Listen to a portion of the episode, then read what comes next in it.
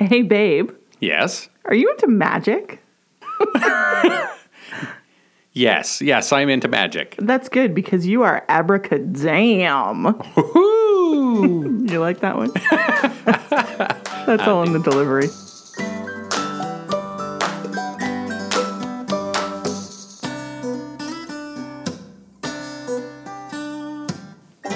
To Love Uncovered, the podcast that pulls back the sheets to look at love from different angles. I'm Robin Wilson, and together with my partner Phil, we'll examine different themes around love. How you doing today, babe? I'm doing very well. How are you? I'm okay. It's a Sunday, It's a sunny Sunday. a sunny Sunday, and you have been cooking in the kitchen all day, and I'm so excited for dinner. Yeah. So, in this week's episode, we're going to talk about soulmates and the idea of finding the one, which incidentally was the name of my previous podcast, where I chatted with couples about their love story. I know. I remember. Well, in preparation for our topic today, I looked up some mythology on soulmates. And just as a side note, when I Googled soulmates, my autocorrect changed it to soup mates, which seems kind of fitting for us. I mean, both good. both true. good. Yeah. So, one thing that came up that I found really interesting that I wanted to share with you is uh, something that Plato, who was a great philosopher, a story that he told about the idea of soulmates. And he said that originally humans were made of essentially two people mashed together. They had four arms, four legs, two sets of genitals, one head with two faces. I've met someone like that before. I mean, it was a circus, but still, might have been fake. Or maybe one of our ancestors. Maybe. According to Plato. Yeah. So he said that the gods, because gods are petty and spiteful, I said that, not Plato, Oh. Um, decided to punish humans by splitting them in half, thereby making two people out of that one, which is what we have come to be known as today. Okay. And then eternally, these people go around searching for their other half, their soulmate. And once they find them, they're united and they have never known greater joy. All right. And then their their bits all fit back together seamlessly. Exactly. What do you think about that? Boy, that's um that's something. The the, the visualization there is is something else. Um, you know, I'm not, I just I don't think I've ever really been sold on the idea that there's one person for everyone and only one person and no one else can can do. Simply because I mean how how difficult would it be to find that one person? It's it's it's really convenient that that person always seems to be living in the town that you're living in. Like Your near really? vicinity. Like there's billions and billions and billions of people out there, and I'm going to find one person out of that. I, So you're saying that Plato was full of shit? yeah, yeah. I, I think his uh, his logic is bullshit. and what do you think about that? I think it's a lovely story, you know, as far as mythology goes. Yeah. It's lovely and sort of aspirational to sort of, you know, find that one person that completes you, you know, as they say in Jerry Maguire. Mm-hmm. And I think that's a really lovely sentiment, but it's also really sad because, like you said, if there's only one person, you know, if you're looking for that one singular other half, well, what if that person lives on the other side of the world and you never meet them? Or what if you meet mm-hmm. that person and then all of a sudden they're no longer in your lives anymore for various reasons? Yeah, I, uh, the idea that there's only one is just uh, that's just so difficult for me to get my head wrapped around. I mean, I think it's um, like a lot of things. I think the romantic story, um, you know, is is fun and interesting, but realistically, um, you know, I, I just I don't I don't buy it. I think. Um, Maybe that story makes more sense if you don't take it literally. You just take the romantic ideology of it and you know maybe i don't know maybe you're broken into a hundred pieces and there's 50 other people out there for you. Well, dang, now you're starting to talk about polygamy. yeah. Am i? Damn. How did we get here? Aren't aren't you? i don't know. I don't know. I don't know. Maybe you just find little pieces of yourself that match up with a part of you a lot of different places and and maybe there's no such thing as um, ever finding every piece that completely completes you You know, and that's that's a fair thought because when you're thinking of sort of that that other part to fill fill your needs, it's not necessarily always about sort of to be crass, filling your hole, right? Uh-huh. Was that is that a little too crass? Um, it's it's very graphic. yeah. So that hole inside of you. exactly. Yes. A metaphorical hole. Yes. Right. Like we can there can be sexual partners. You can meet your best friend who sort of nurtures a different part of you. An intellectual, someone that you can sit and talk about, say, philosophy with for hours. There are different people in our lives that we count on for different things, and they don't all have to be sexual partners. Yeah, I think I think not every aspect of your entire being has to be fulfilled by one specific person. Mm-hmm. I don't I don't see anything wrong with that. You know, when you're with somebody that fulfills a hell of a lot of them, and especially ones that are really important to you, then that's amazing. That's that's fantastic. But it's not to say that you also can't be your own person and still find find other people and other other things that kind of fill things in your life that you need as well. It doesn't always have to be exclusively coming from the other person. Right. And talking, sort of moving it into a sort of a sex inclusive nature, does that muddy things up, or do you think that having sex with multiple partners is something that people can do as well? I mean, they can, I guess. I mean, it's. I don't. I don't know how I would get my head around that emotionally and rationalize that. I don't know. It's one of these things. As a guy, I think every, uh, probably every guy goes, "Oh yeah, that's awesome. That'd be uh, like the ultimate. I can I can go out and sleep with whoever I want, and it's all good. And you just come home to the person that you actually click with." Yeah, I don't see that being the case. It just sounds way too simplistic to me. Like I, I just don't understand how people can go and have that type of intimate experience with some other person and then come home and have the same level of intimacy with your spouse or whoever it is, you know, your partner. Right. So, intimacy, again, you're talking sexual intimacy because there can be a high level of intimacy without any sex. Yeah, I think it, they're not mutually exclusive, but they go together quite often. So, I think that brings in a heightened level of intimacy, I think, that, that to me should be reserved for that one person that you share your whole life with. Hmm. That's really interesting. And it actually leads me really well into a chat that I had this week. Uh, I was lucky enough to talk with an archaeologist who also teaches cultural anthropology at MacEwan. I'm Dr. Katie Bittner. I was born and raised in Edmonton, YEG for life. And I'm an archaeologist by training, but I teach several courses on gender and archaeology and biological anthropology in the Department of Anthropology, Economics, and Political Sciences at MacEwan. Katie had a lot of knowledge to drop on our what our cultural ideas of monogamy and polygamy and even something like polyandry are within our society. So let's take a listen to that. So tell me, Katie, what is anthropology? Anthropology is the greatest discipline that ever existed. Um, and no, I do not have a bias. That's sarcasm. Um, it's simply just the study of humans. Um, we study um, the history of humankind, both from the archaeological record and the paleontological records. So we look at fossils. Uh, we study humans by comparing ourselves with non humans. So, of course, non human primates, uh, but also all the other non human others that are there. Cultural anthropologists will focus on uh, the cultural variation that so all of our different behaviors our practices all the things things that we learn our ways of knowing linguistic anthropologists look at language and its use um, and biological anthropologists also look at modern human variation, so things like genetic variation, population um, studies, stuff like that. If it has people, you'll find us. So basically, you study everything about everything. Everything about everything. Nice. Yeah. Yes. And so, what can we learn about the idea of soulmates from anthropology? Oh, that's a good question. Many anthropologists argue kin is the building block of society. So, all of our other structures and organizations are built upon that. Well, what is one of the fundamental aspects of kin? Well, those people we're married to, our partners. Because chances are our soulmates, well, I guess it depends though, right? Cross cultural variation, that maybe our soulmates would be a family member, maybe it would not be a family member, right? So, not so, necessarily romantically. Yeah, so I guess it depends on how we want to define it. So, I would start with the family first and foremost to say, okay, are our soulmates those people that we're connected to biologically, that we're connected to through marriage? Uh, like our in laws or our affinal kin?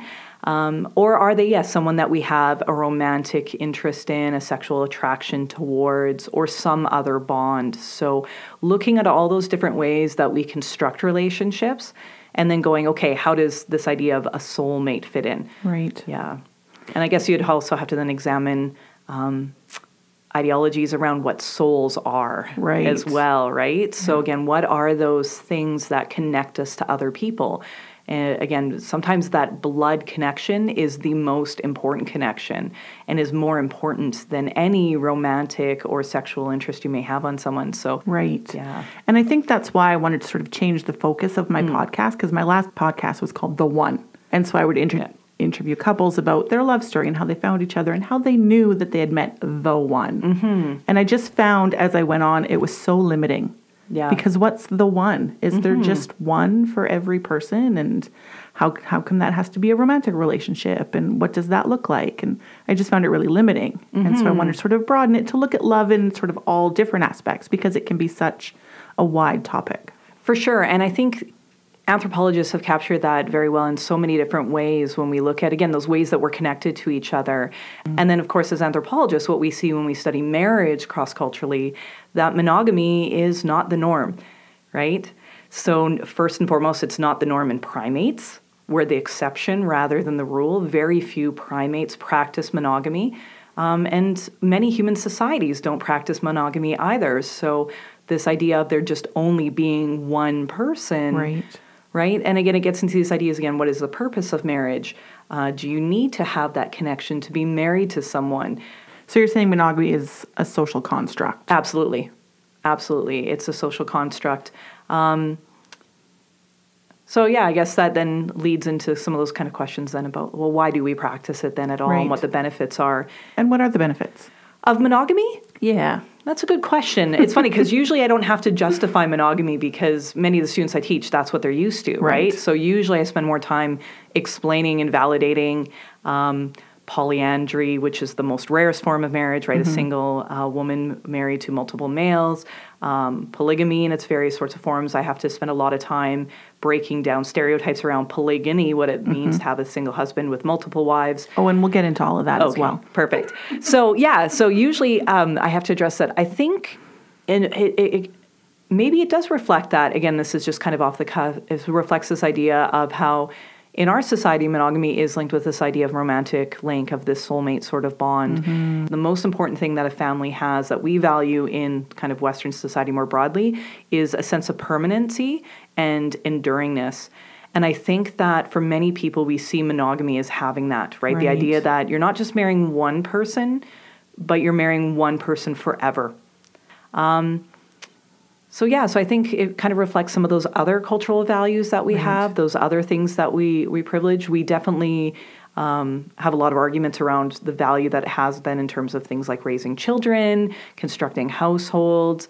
Um, I tend to argue the argue opposite as a um, a married woman um, in a heterosexual marriage. So I have a husband, uh, we have a daughter, but both of us work. I often like to joke with my students and only kind of half joke that I would love if we had another adult in our household because how do we make up for that lack of another adult? Right. Childcare. Right? We we ship her, well, we don't ship her off, but she goes to the wonderful daycare at MacEwan, right? But it's it's a, result of our other choices we're being made, right? But if we had another partner within our marriage relationship, right? If we had another adult in our household, um, we wouldn't have to send her off for care. So other societies deal with that in other ways. They say, okay, well, we have monogamous marriages; they result in children. So then we have the elders then live within the households. We have multi generational households. Right. So again, it's it's all these ideas around these strategies that mm-hmm. we use, and so marriage. Eh, so as you can see, I can't really talk about marriage as just um, about that connection that we have with other people, but what the meanings of those connections are. And in anthropology, we would call this a holistic approach Right. right? So the idea mm-hmm. that all of these pieces are interconnected. So it's really hard to talk about um, love without thinking about, well, what purpose does it have in society and what its other consequences are? And what you might have derived from that as part of it are things like economic consequences, right? That we both work. So that has consequences in terms of how our household is constructed Right. and the labor that we perform in our household, right? So even though we married for love, it has other ramifications based on the choices we made because we're only married to each other and no one else, right? And then that can extend to other values that we have as well.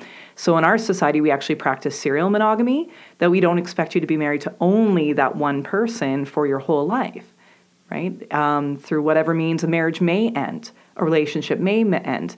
And depending on the circumstances under which they end, we may have no problem at all with you finding another one. Right. Right? Like you're not over and done and yeah, you don't get one blown. shot and you're done, right? And I mean, I at the end of the day, yeah, we there's nothing legally in our society that prohibits you from having multiple spouses as long as they're not all at the same time. Right. right? So really, yeah, we don't practice a purely monogamous society either, or, or marriage practice either, or mm-hmm. relationship practice either. And so, from what you've said, it's sort of, I'm gathering that a lot of the benefits to monogamy would be stability and security. Yeah. And um, not even necessarily an emotional connection, because you can have that with multiple people within your lives. Do you think that a lot of it almost stems from a fear base as well?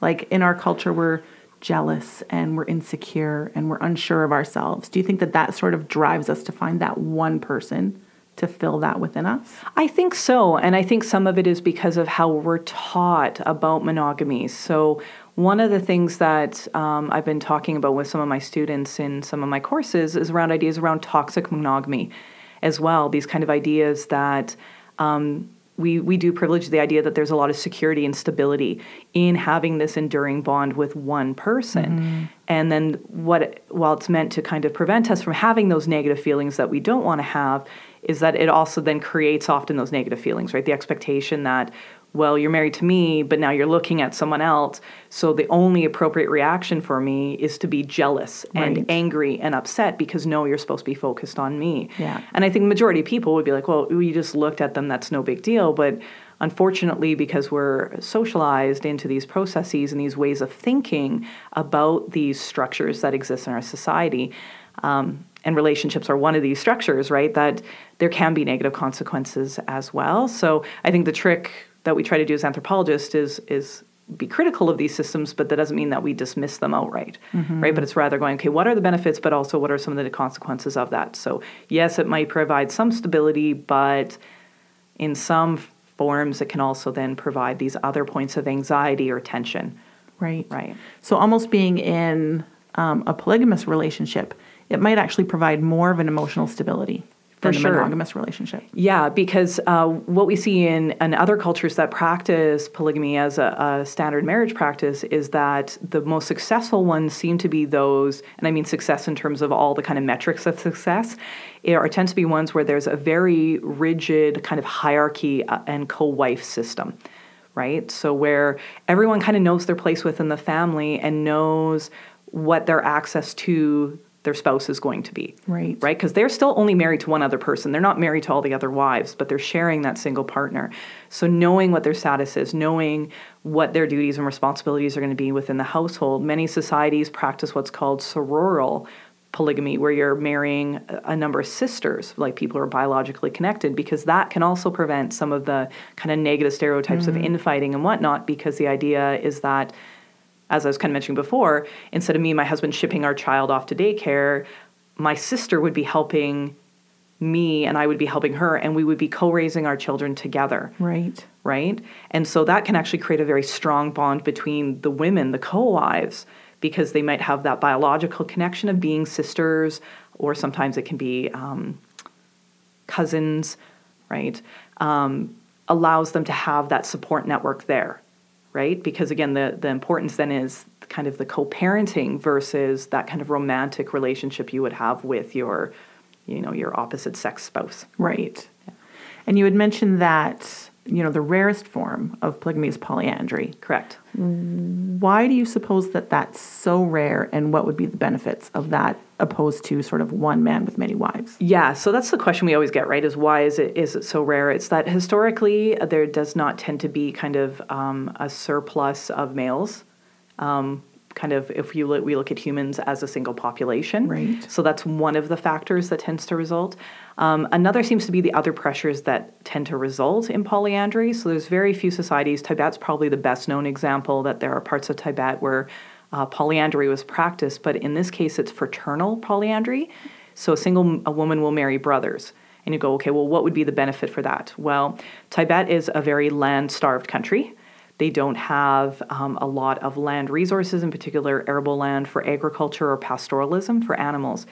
So in order to understand why that's a critical factor, you have to understand how land is inherited. So when a father dies, the, or a husband dies, the sons inherit the land. So if you have two or three or four sons, you've now divided the land into small, smaller parcels. If they have sons, it gets divided smaller and smaller and smaller, right? Well, if you have two brothers marry a single wife, right? She produces offspring. That offspring will share that land, right? You're not dividing those resources. Right. Plus, it also is a population control mechanism, mm-hmm. right?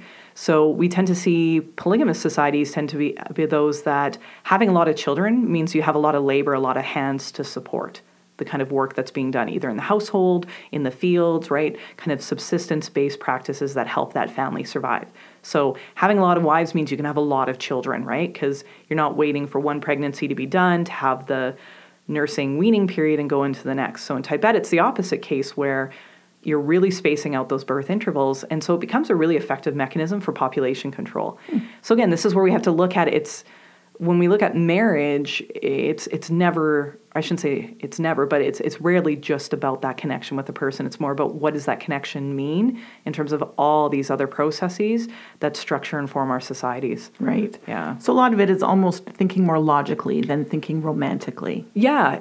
Yeah, and I'd say logically and strategically. Um, what is the has the most and i mean we can think biologically what has the best adaptive benefit right what is going to ensure that you can survive um, that you can persist, that you can potentially have children, and that they will be successful as well. Mm-hmm. Yeah.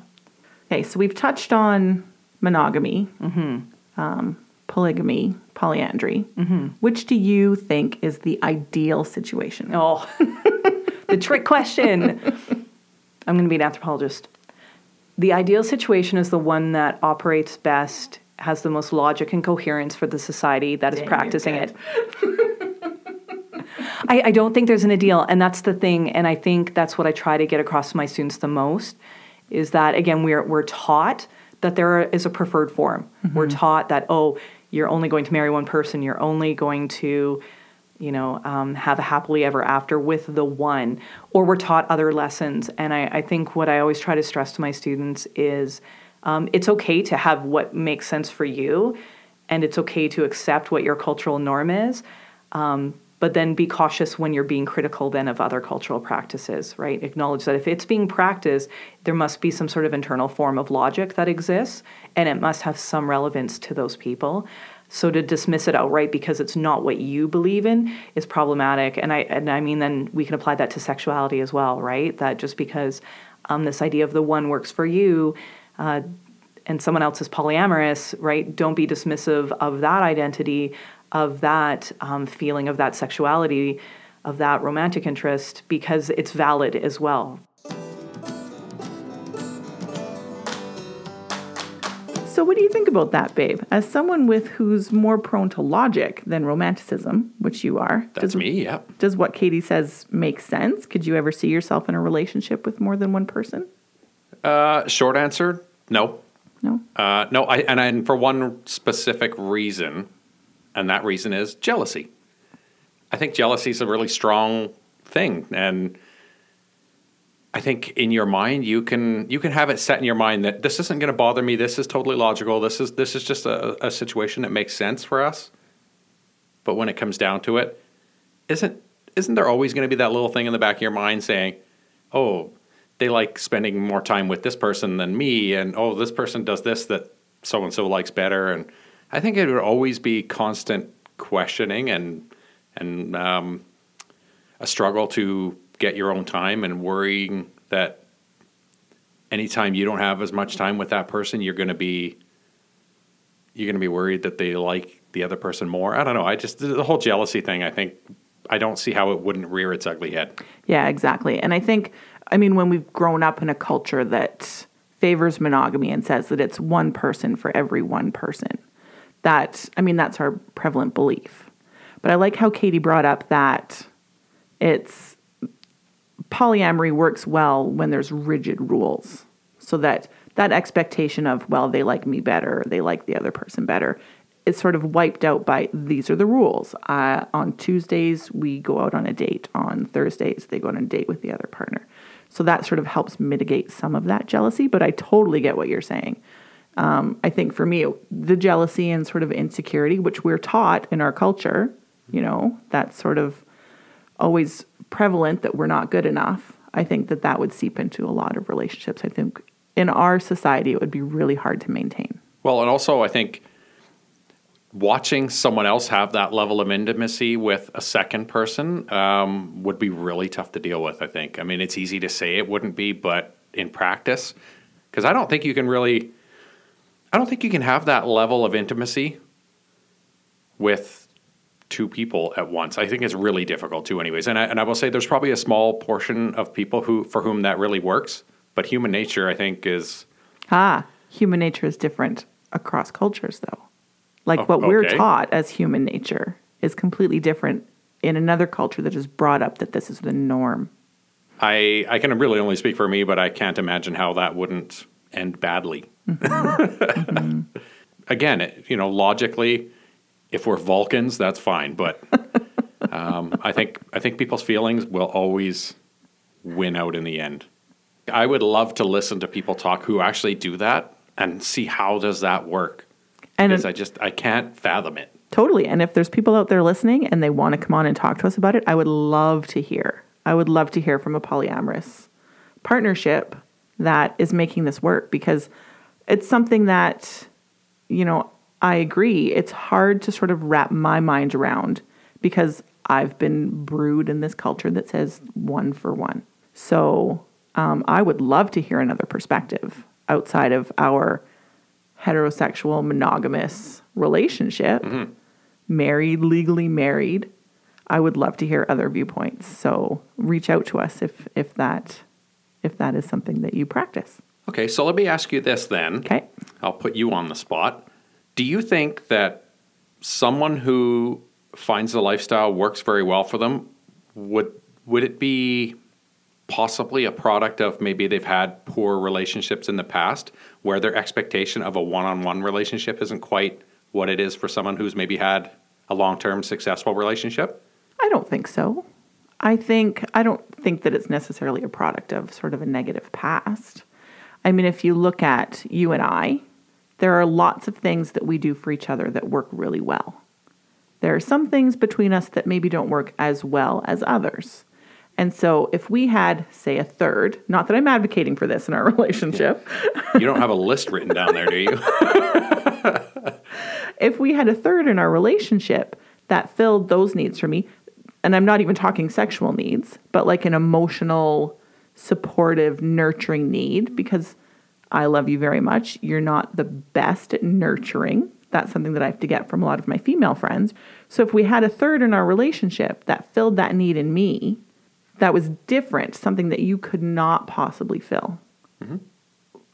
I don't think that has to do with negative past. I think that has to do with, you know, filling an emotional need that is important to me in our relationship. I don't want to lose what I get from you, but it might be something that I could get from someone else to complement our relationship as it is. Yeah, no, I, I get that. I just, I, I think for me, yeah, there's a lot there. There's a lot to unpack. I, I keep coming back to the same thing. I'm like, you know, if if the other part of your life that doesn't include your first partner, you know, if you start focusing more time on that part and less time on the first partner, then how quickly does that jealousy come into it? I just, I just, I will keep coming back to that same point. So a lot of times when people talk about sort of their their perfect partner, they always say, "Oh, I'll take this from this person and that from this person and this from that person and mix them all together and I'll have my perfect singular partner." Well, why can't you just date this person and that person and the other person? And then you have all that perfection plus probably something you didn't even realize. Well, I mean, sure, that's one way to look at it, but I'm going to give you another way to look at that. Uh, you also have three shitty parts of three different people that you also get stuck with because you can't. I don't know. Like, I like the idea of being able to segment. You know, just like you and I are going to have this thing together, and then Right. you and somebody else are going to have something else together. That's interesting, and I like the idea of it. But realistically, you're going to get some of the crap too. Well, of course. And that's what relationships are. Yeah, They're not all strawberries and ice cream. Like mm-hmm. I wish it was. That would be really good with a little bit of chocolate sauce. See? You always have to have a third. I was just going to say three perfect things together. Strawberry and ice cream were fine on their own. But isn't it better with chocolate sauce? Yeah, point made. Point made. We're moving on now. All right, let's move on. So, we're going to start doing a new segment in the podcast uh, where we give love advice to people, and we'll call it, I don't know, Love Lessons with Medusa Hound? I, uh, yeah, sure. That Bacon? has no ring to it whatsoever. Bacon Beth? Bacon, bacon, Beth. Better? Better? Um, submit segments name suggestions to Robin at loveuncovered.com. Or, We need to work on that, Yeah. apparently. Anyway, despite the title, whatever it ends up being, probably not Love Lessons with Bacon Beth. Um, send us your questions if you have any queries or curiosities about love in general, or you need some advice on your love life or your lack thereof, even if it's a familial type of question, anything to do with love. I can't guarantee your answer that you'll get from us will be good, but it'll it'll be an answer. no, I guarantee it will be good. Oh, I don't guarantee it will be accurate, but it will be good. And that's it for today. So, thanks for listening to this episode of Love Uncovered. There are a few ways you can reach out to us. I'm on Twitter at Medusa Beth. Phil is at Bacon Hound, and the podcast Twitter is love underscore uncovered. Now, if you're interested in reaching out to Katie on Twitter, her Twitter account is at K Bittner. That's K B I I T T N E R. And she likes to talk about dogs and cats and bats. Strangely enough, she posts some videos of bats eating bananas, which is bananas. Also, please take a moment to subscribe to Love Uncovered wherever you get your podcasts and leave a kind review because that helps others to find us. Thanks to Our Good Wolf for supplying the music for Love Uncovered. You can hear more from them at ourgoodwolf.bandcamp.com or check them out on Spotify.